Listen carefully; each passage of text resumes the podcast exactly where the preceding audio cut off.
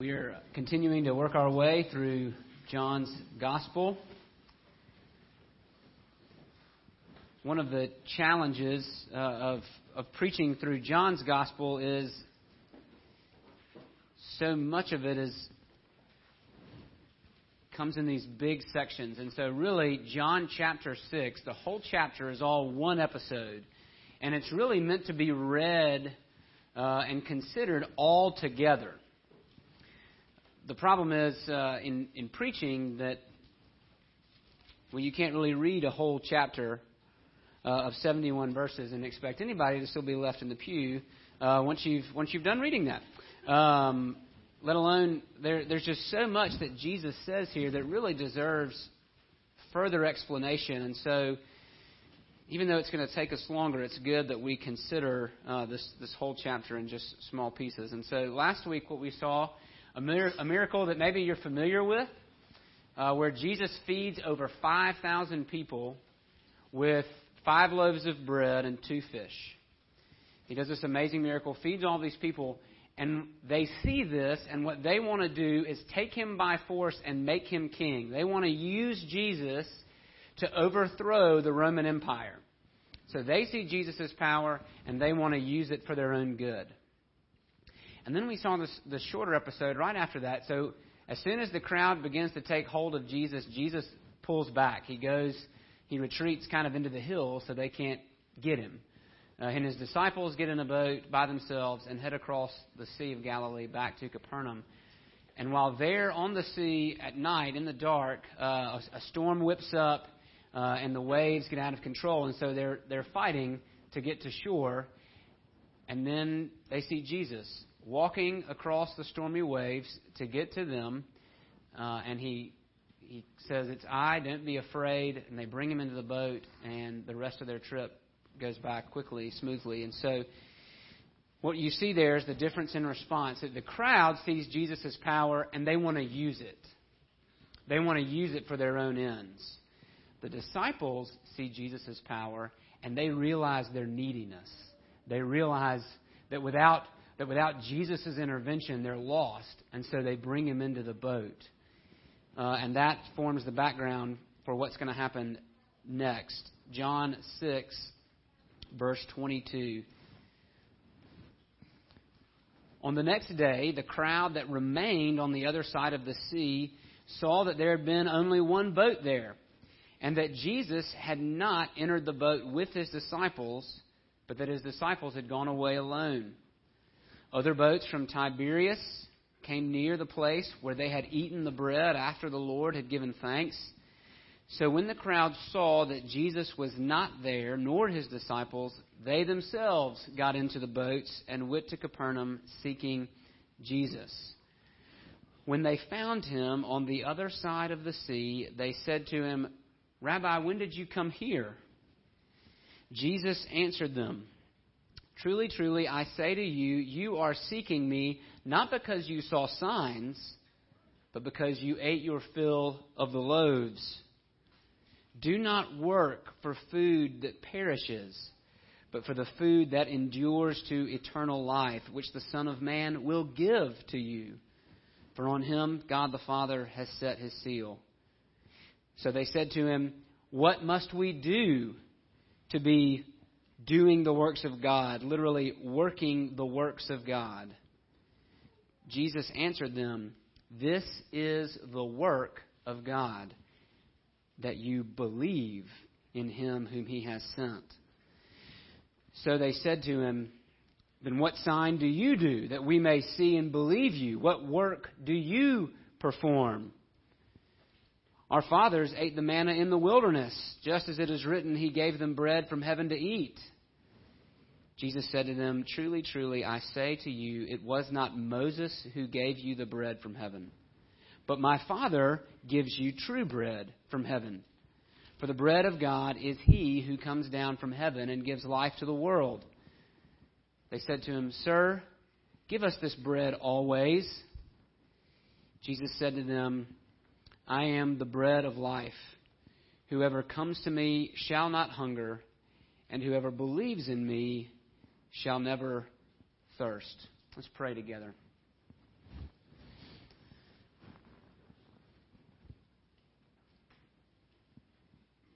Father in heaven, would you give us eyes to see, ears to hear, hearts to understand? Lord, would you diagnose, would you show us our own, our own fallen condition? And then would you open a, our own hunger? And then would you open up our eyes and, and cause us to see Jesus as the only one who can satisfy, who can alleviate that hunger? We ask it in His name. Amen. Um, I got I got in trouble last time because I not last time, maybe two times ago, because I forgot to put my outline on the PowerPoint. I have forgotten again to put my outline on the PowerPoint. So if there's a blank screen primarily behind me, uh, I'm about to. I'll tell you what the main idea is, and I'll tell you the points, so that if your kids are taking notes or drawing pictures, or if you happen to be taking notes, then it would be easier for you to follow along. Here is, here is the main idea. Here's what we're gonna. Here's what we're gonna shoot for. Uh, here's what I believe this passage teaches that Jesus is the true bread that will never spoil and always satisfy. Jesus is the true bread that will never spoil and always satisfy. And what we're going to do is we're just going to kind of walk through. Jesus is having this conversation with these crowds. And what we find out later is he's actually teaching in the synagogue.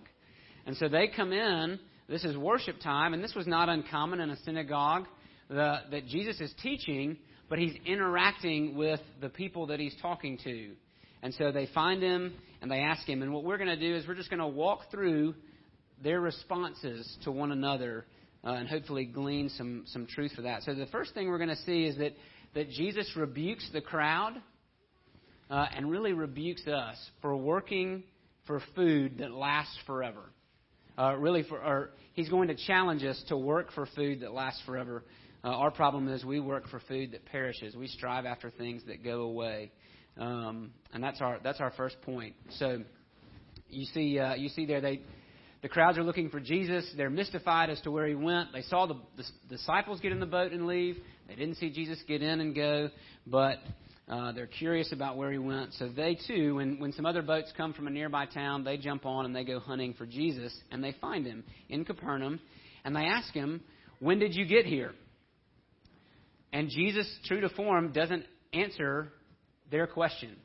He answers with something else altogether, right? And you see this especially in John's gospel when Jesus interacts with people, they ask they ask a question, but what Jesus really wants to do, he's not interested in satisfying their curiosity. He's interested in, in going after their heart. The going after their hearts. And so that's what Jesus does when, when they said, Hey, when did you get here? Jesus ignores that he, he doesn't want to go down that rabbit trail. Instead, he rebukes them. He says, Truly, truly, I say to you, you are seeking me, you're looking for me, not because you saw signs, but because you ate your fill of the loaves. You're, you're looking for me, but you're looking for me for all of the wrong reasons. You're looking for me, again, not not because of my power, but because of what my power can do for you. That's why you're looking for me, and it's not the reason you should be looking for me. He tells them, Do not work. That word work makes up a main part of this passage. Do not work for the food that perishes. The food that's here today and gone tomorrow. So when Jesus says, Do not work, he, of course, he's not saying don't work to provide food for your family or for yourself. That's, that's not what he's rebuking. What he's rebuking is the fact that they are that they are more interested in satisfying their bellies. They're more interested in physical hunger than they are in spiritual hunger. That they are spending their time and their money to gather up stuff that will be gone tomorrow. And so, in that way, we're not any different. Surely you can hear in yourself that, that same rebuke that we, we spin our wheels, we spend our effort, we spend our time and our money and our relationships all to, to gather up stuff. Things that, once they're consumed, are discarded and never come back. as Jesus will say in the Sermon on the Mount, right? Things that moth and rust destroy, things that thieves break in and steal. We're certainly working. We will work for food, but we work for the wrong thing. And Jesus says, instead of striving for food that's going to perish, striving for food that won't last, you should strive for food that will last. Food that will feed you into eternity. Really, food that will lead you into eternal life. So we work, we should work for that. Where does it come from? He tells us, verse 27, this food that this forever food that lasts to eternal life, that gives us eternal life, the Son of Man will give to you. For on him God the Father has set his seal. Jesus chooses that phrase, that title, Son of Man, because it's a title for the Messiah that doesn't, that doesn't carry any baggage. If you remember last week, they called him the prophet. They saw his miracle and they called him the prophet. And what that meant for them was that, ah, this is the one. This is the one who's going to set us free from our slavery to the Romans. And so Jesus goes with a name that doesn't have any of that baggage. He goes with a name that will, uh, that he can give meaning to. And so he calls himself the Son of Man. And he says, the Father has set his seal. You know that when, when you set your seal to something, it's, it's your stamp of approval.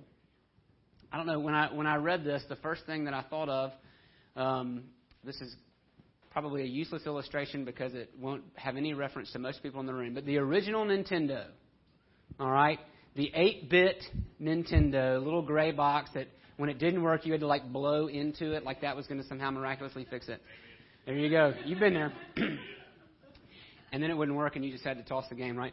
There was a there was a time at which Nintendo would certify the games. They put their seal of approval on the outside of the game so that you knew you had a genuine Nintendo cartridge.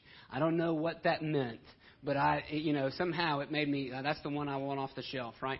So uh, when you when you put your seal of approval, when you put your stamp of approval on something, what you're saying is this will work. This will this will accomplish the purpose I intend for it to.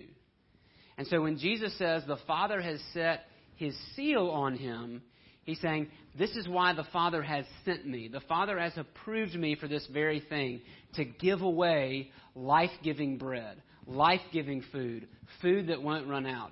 That's what I have come to do. That's what I am sealed to do. And so Jesus says, I'll give it to you. That's what I'm here for. And they they hear that, but they, they, they misunderstand. He says, Work for the food that endures to eternal life. So they say to him in verse 28, Great, what, what do we need to do? What must we do to be working the work of God? Jesus, this is, this is great. What a great offer. And if, you, and if you remember back to the woman at the well, we're dealing with the same thing. The woman at the well, when Jesus offered her water that would never run out, she thought he was talking about literal water. Right? And her response was, How great. I don't have to come back to the well. This is awesome. And so the crowd is doing the same thing here. They think that Jesus is talking about physical bread. And so they think, Great. We're never going to run out of bread. So tell me, Jesus, what do we need to do? You said work for the right kind of food. We want to work. So what work do we need to do?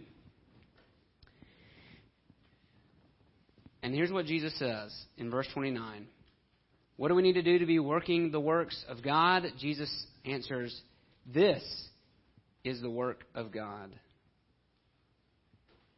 That you believe in him whom he has sent. That you have faith in the one he has sent. That you trust in him who he has sent. All right, so, so we've said this before.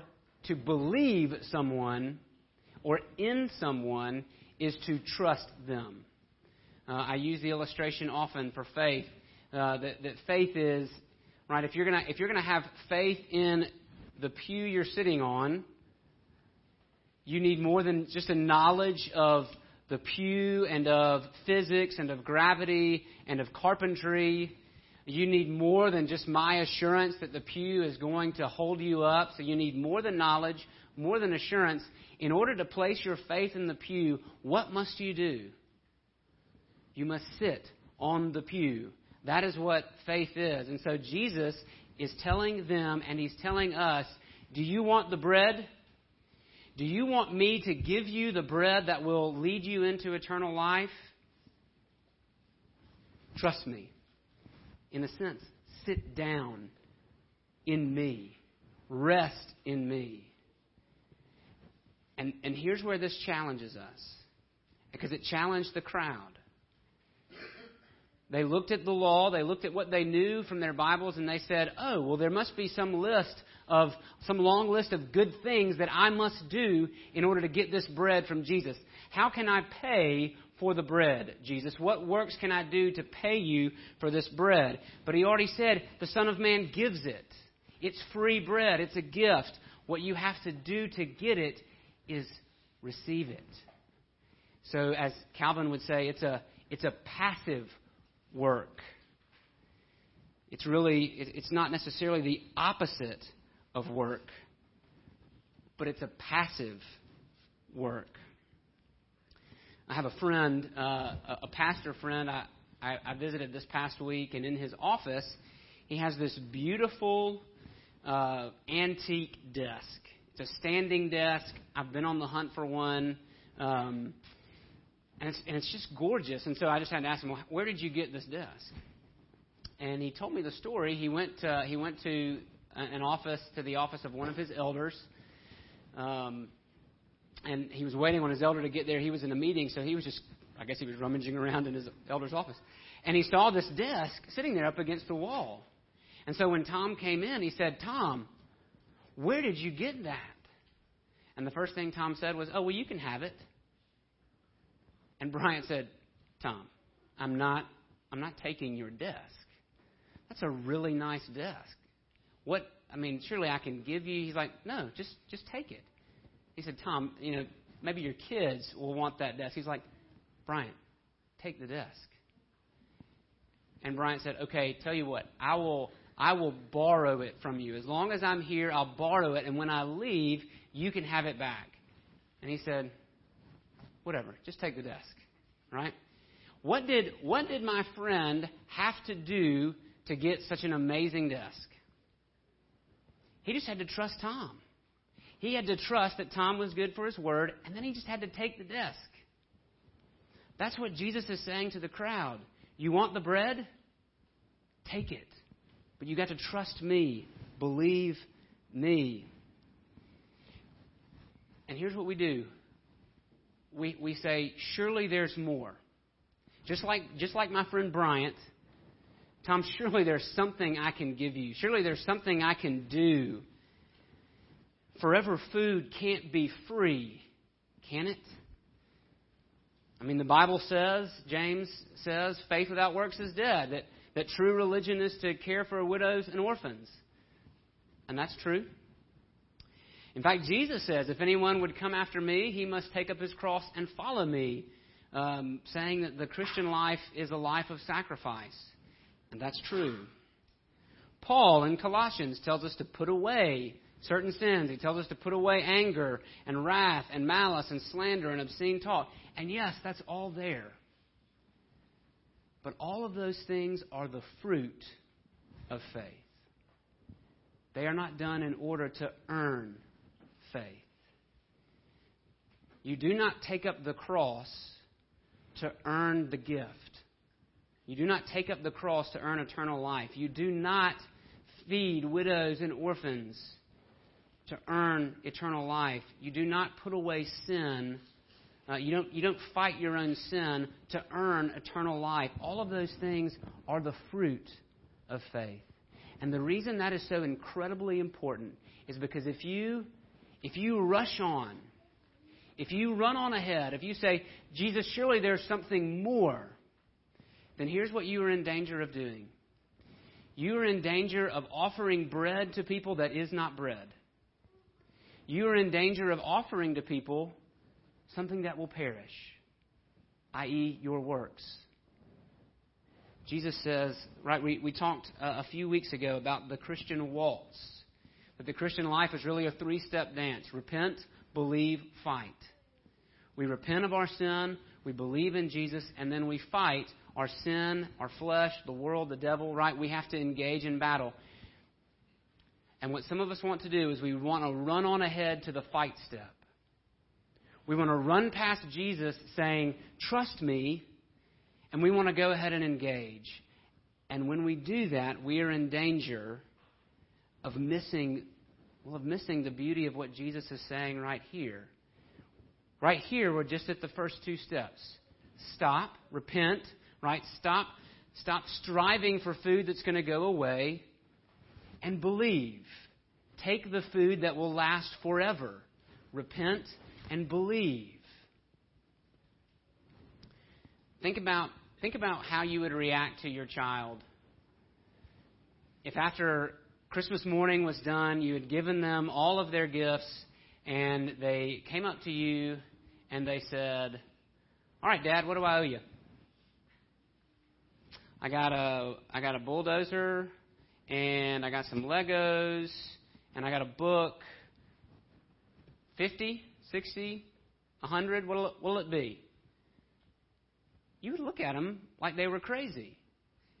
It's absurd to think that, I mean, I'm, I'm, I'm seriously hoping that no one in here would make their children pay for gifts. It's, the, it's, it's counter to what a gift is. And in fact, if you gave a gift to another person and they said to you, What do I owe you? You would immediately think, You have something wrong with you. You don't understand a gift. You don't understand generosity. But in reality, we don't understand generosity. Just think about the last time someone did nice for you, did something nice for you. Maybe they paid for a meal or they brought you some food and it was unasked for, it was unlooked for, it was just a surprise gift. What's the first thing that you said? Oh, you didn't have to do that. We're not worth that. No, no, no. Please don't, please don't do that. Don't do that. We are so keyed into earning everything that comes our way that we can't even receive a gift with a thank you. Like our gratitude, and maybe it's just proper etiquette. Okay, I'm a southerner, understand it's proper etiquette that you have to, you know, when somebody gives you a gift, you kind of have to feign like you didn't really want it at first. Right? I understand that's proper etiquette. But that's not proper etiquette with Jesus. Because his gift so far outstrips anything that we could possibly own or imagine or have. But we do the same thing. We think, well, surely there's something I can do to earn this. I can do something to, to pay you back. No, just gratitude. Just thank you. Just receive the gift. Don't try to pay your parents for what they gave you at Christmas time. It misunderstands generosity. And it shows us that really we're more interested in trusting ourselves than we are in trusting the giver of the bread. But notice this too. Jesus says this is the work of God that you believe, but it's not naked belief. It's not, it's not, it's not just like faith that comes on the Hallmark card or on the cutesy picture frame in the boutique shop, right? This faith has an object. This faith has a target, and its reference is Jesus. The work of God is to believe in the one whom He has sent, whom God has sent, namely the Son, particularly Jesus. And so faith is not some blind leap into the canyon, into the abyss hoping that something will catch you.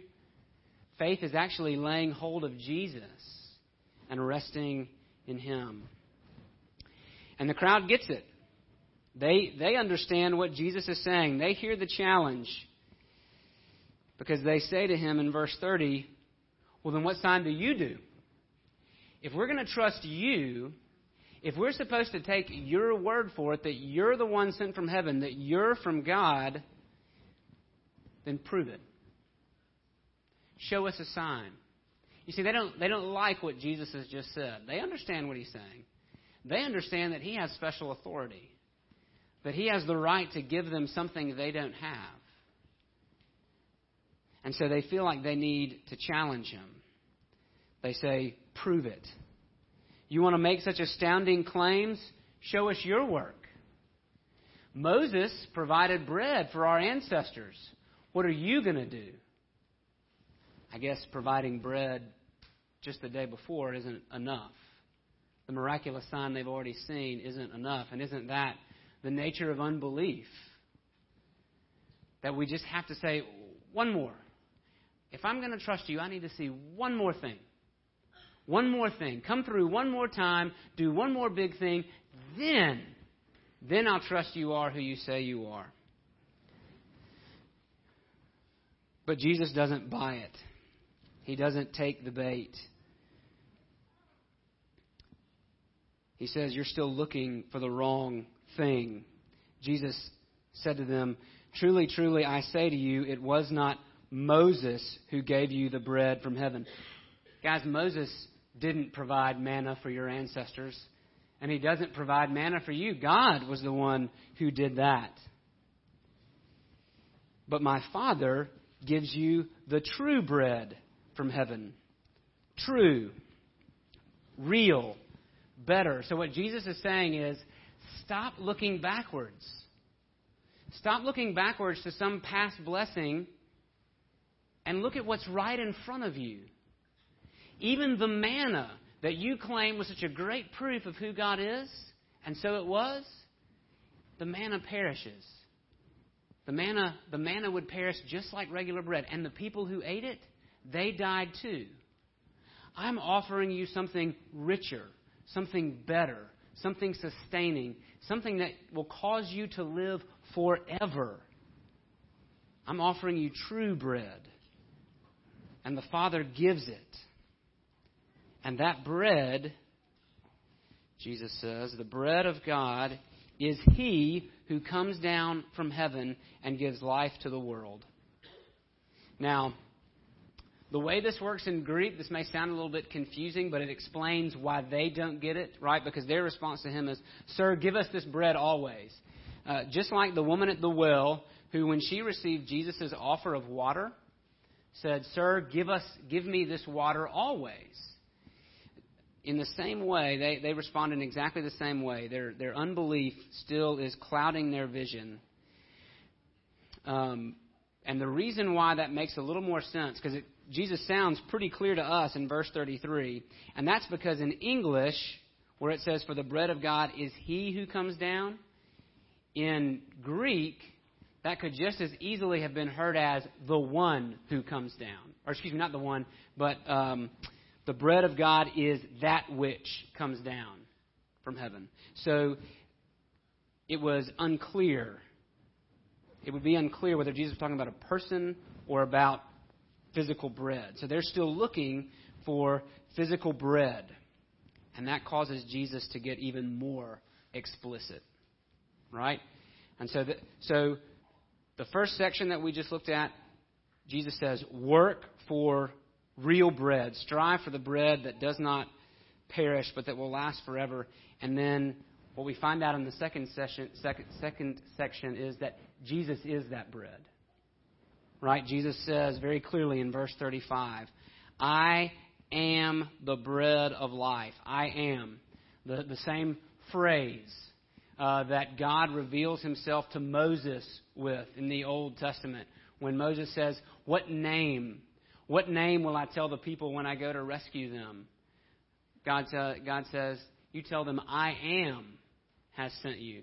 Jesus says this seven times in John's Gospel I am the bread of life. I am what you are looking for. And then he says, Whoever comes to me shall not hunger, and whoever believes in me shall never thirst. Jesus is saying, I am what you're looking for, and I will never disappoint you. You will not be hungry. You will you can expect to never be thirsty. If you come to me, I am completely sufficient and there is no need for anyone else. I will completely satisfy you. You can expect that you will never be thirsty again. But then Jesus says this, verse 36 But I said to you that you have seen me, and yet do not believe? Jesus says, You've seen what I can do, but you have no idea who I am. You've seen me provide bread, and you don't believe, which tells me that you don't know who I am. Which then makes us, raises the question for us how do we come to Jesus? If we are so blinded by our bellies, if we are so blinded by the physical, then how do we come to understand the spiritual? Look at what Jesus says next in verse 37. All that the Father gives me will come to me. And whoever comes to me, I will never cast out. Do you hear how, how radical that is? Jesus says, You're blind in your own unbelief. But don't worry, I'm not put off by that because all that the Father gives me will come. And all that come will be kept. Jesus is talking about predestination. That if you're going to believe, it is because you are a part of, the God, of God's people. And that you will come to me. And when you come to me, there is no chance that I'm going to kick you out. I will keep you.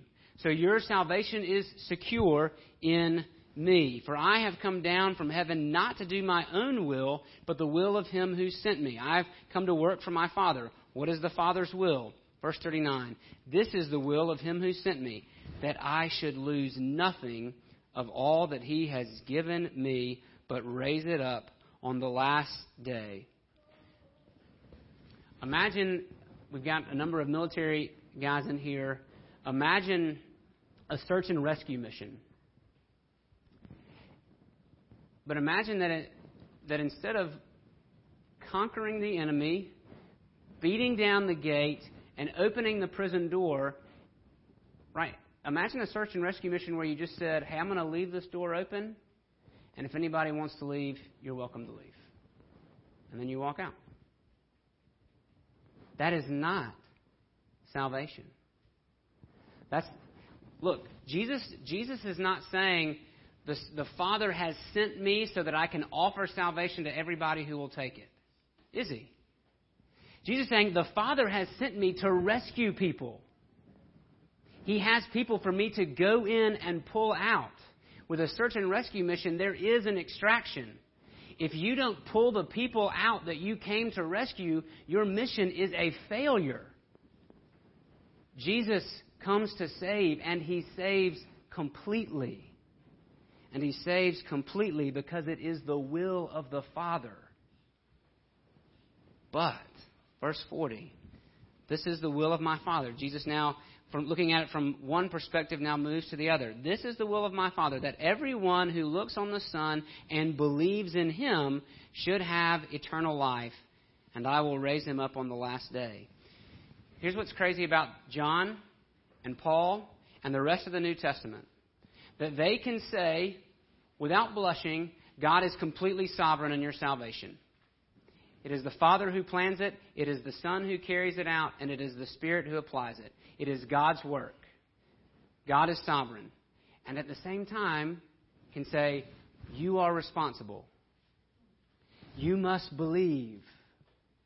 All who comes to me, Jesus says, I will receive, and I will never cast anybody out. You cannot believe unless the Father draws. But you must believe. And while that sounds uh, like an oxymoron, like that sounds like it doesn't work in our logic, the New Testament authors had no problem with that whatsoever. God is sovereign, and we are responsible.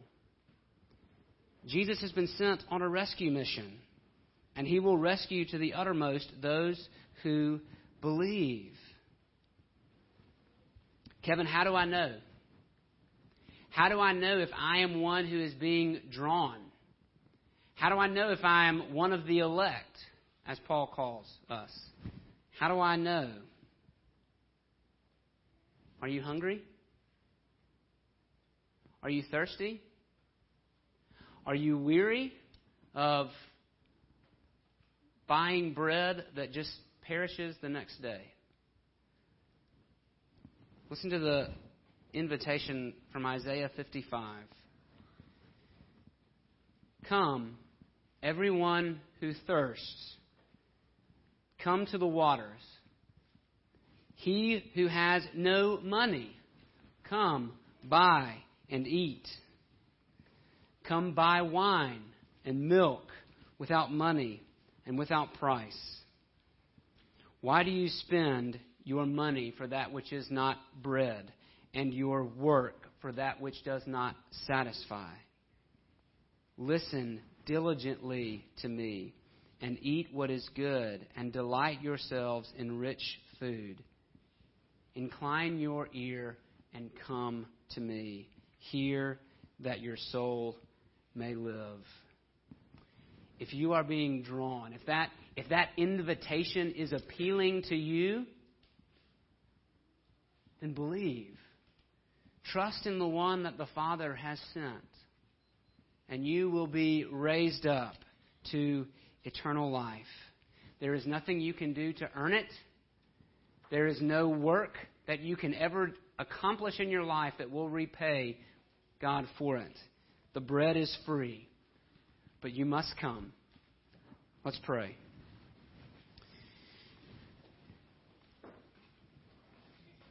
Lord in heaven, there is so much more that could be said And there are things in your word that are hard to understand. But Father, I ask, we ask that you would crystallize for us in our minds and in our hearts what Jesus is saying. That we are needy beggars. And that we and that we spend our lives we spend our souls attaining things that go away, that perish that do not last forever. But in Jesus, there is bread that feeds forever.